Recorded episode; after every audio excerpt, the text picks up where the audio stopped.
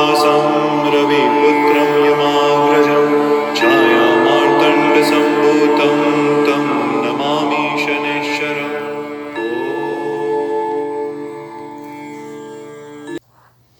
Bienvenue à toutes et tous et dans notre première chronique donc du Yotish pour l'année 2024 Euh, et je vais faire suite avec ce que je disais dans la triade des Védas lundi. Alors on va commencer par les grands axes de 2024.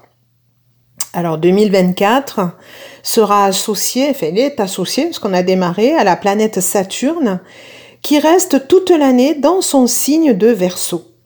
Saturne exerce son influence importante toute l'année. Cette planète représente les aspects comme le travail, la persévérance, les traditions, la stabilité, l'endurance, la modestie et la sagesse. Saturne est la planète du contrôle, il met de l'ordre dans les sphères de la maison où se trouve Verseau dans votre thème astral. Saturne restera fixe jusqu'au 16 juillet. Ensuite, il sera rétrograde du 17 juillet au 4 novembre, ce qui triplera ses exigences et nous imposera la nécessité de la patience. Cette année, il ne faut pas attendre des résultats rapides dans nos projets, car Saturne oblige qu'on fasse preuve de la persévérance et de bonnes raisons. En cas d'impatience et d'agitation et d'agitation inutile, Saturne causera des blocages et des obstacles. Saturne nous demande donc d'être assidus et réguliers dans nos efforts. Le bon rythme de la vie et les bonnes routines ayurvédiques connues en Ayurveda comme la Dinacharya sont indispensables en 2024. Saturne est associé au temps et demande qu'on respecte le temps, qu'on gère notre temps avec sagesse. Apprendre à mettre, des, à mettre des priorités et à appliquer des techniques de la gestion du temps dans sa vie est une bonne résolution pour 2024. Ne pas garder de montre ou horloge ou réveil cassé chez soi. Les bonnes pratiques pour cette année sont celles qui demandent de l'ascétisme et de la patience, comme le jeûne, le mona, garder le silence, la méditation, le pranayama, le contrôle de la respiration, la sadhana, travail spirituel quotidien, le yogasana, la dhyana, contemplation. Saturne fort en verso permet la croissance stable des facteurs comme l'immobilier, les matières premières, le travail physique, les technologies, la médecine, les grandes structures comme les ONG internationales. Saturne formera des conjonctions avec le Soleil du 13 février au 14 mars et avec Mars du 15 mars au 23 avril. Saturne avec des signes de feu, ce qui amènera des tensions, des adversités et des conflits. Rahu et Ketu, comme on l'a vu dans les dernières chroniques de 2023, d'ailleurs vous pouvez les réécouter hein, sur les podcasts. Rahu en poisson qui peut causer des inondations ou de la pollution des eaux et des océans. Attention aux illusions de tout genre. Et Ketu en vierge permet des progrès en technologie, communication et médecine. Jupiter, qui est redevenu fixe ce 1er janvier, reste en bélier jusqu'au 1er mai. Ensuite, il transitera en taureau où il nous offrira plus de stabilité, de plaisir et de confort. La situation dans le monde pourra être moins déstabilisante, Jupiter dépourvu des influences de Saturne, Ketu et Rahu. La situation avec la nourriture, les relations familiales, vie matérielle et bien-être seront un peu plus favorables à partir de la deuxième partie de l'année. Alors, pour démarrer, Jupiter est direct depuis le 1er janvier en Natchatra, Ashwini, après quatre mois en mouvement rétrograde.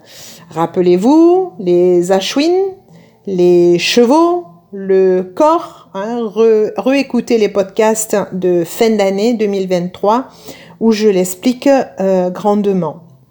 Mercure est direct depuis le 2 janvier en Natchatra Jeshta, en Gandanta. Alors je rappelle Gandanta, Gand, nœud, Anta, fin. Cela marque la fin d'un cycle karmique important. Par exemple, les personnes qui ont un placement Gandanta dans leur plan, cela signifie qu'on est à la fin de son cycle karmique. Ce nœud se situe à la fin des signes d'eau, natchatra final, et au début des signes de feu, premier natchatra, en raison de beaucoup de transferts d'énergie entre ces deux signes à leur point de rencontre. Ici, scorpion, eau et sagittaire, feu. L'eau et le feu ont des propriétés opposées.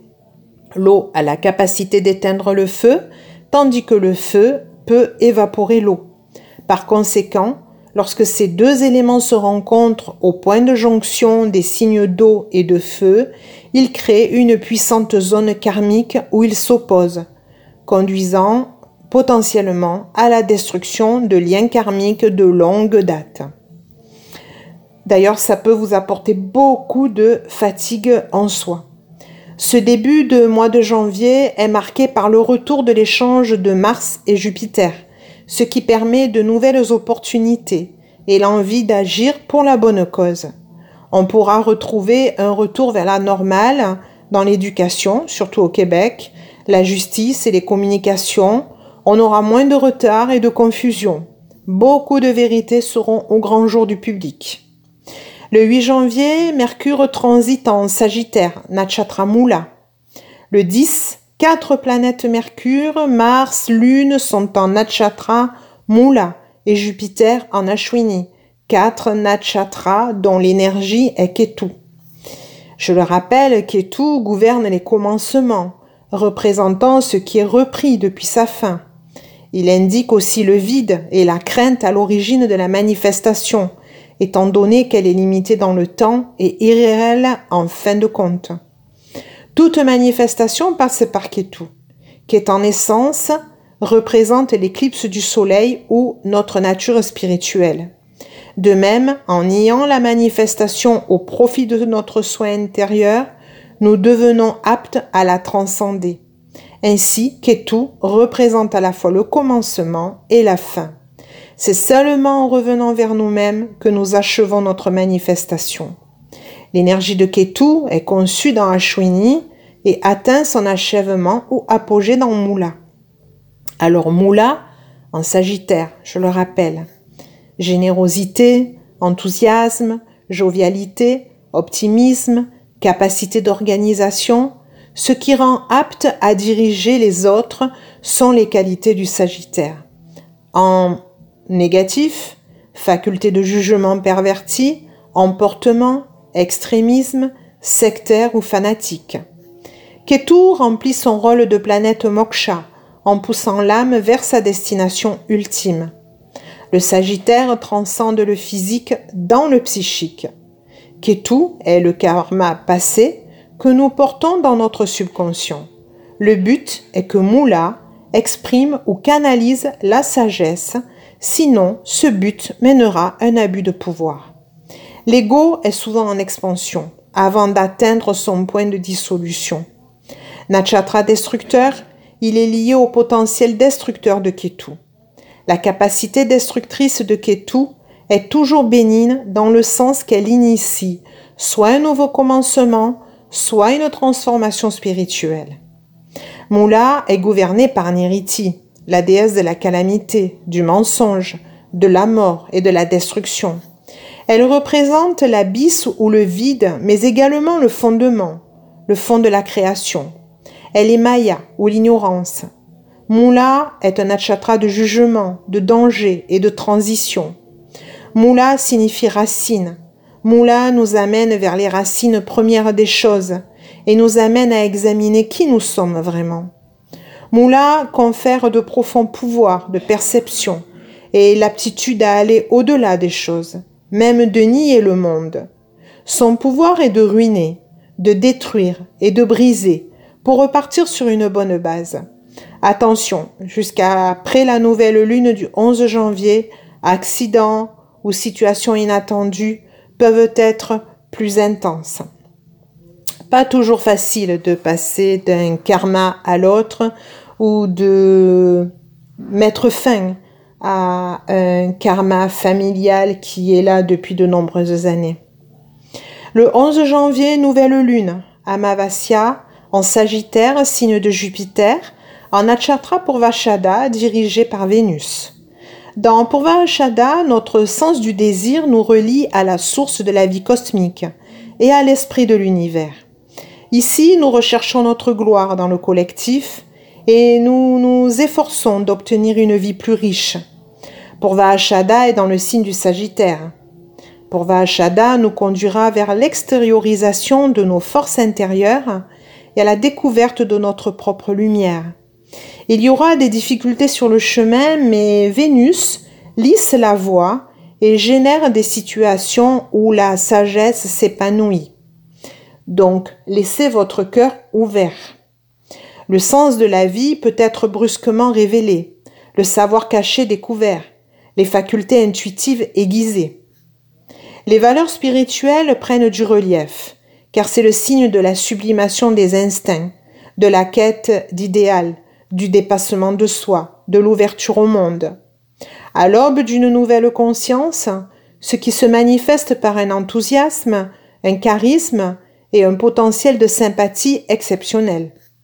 On cherche la pureté, souvent dans l'excès du lavage corporel, le jeûne, le rituel, euh, on ressent l'appel du large. Purvashada est gouverné par Apas, la déesse des eaux cosmiques ou l'océan supérieur de la conscience, la voie lactée. C'est un achatra de purification et d'absolution. Il détient de grands pouvoirs de guérison, le soma, amrita, qui pousse dans les eaux. Les eaux procurant la béatitude, le bien-être et la jouissance. Son pouvoir est de stimuler. Sa motivation principale est moksha. La guna est rajas et le dosha pita. Partie du corps à privilégier, c'est les cuisses et le dos, c'est-à-dire du cou à la taille. La plante qui peut aider en Ayurveda, c'est le gokshur, qui est un tonifiant qui aide à maintenir la teneur en fer du sang, gérer les troubles des reins, régénérant du système génito-urinaire. Donc pensez à vous hydrater d'une belle eau pure, respirez un bon prana, Faites corps avec un macrocosme le plus pur qui soit, afin de purifier vos nadis et respirer la vie. Je vous souhaite une très belle semaine et puis à la semaine prochaine.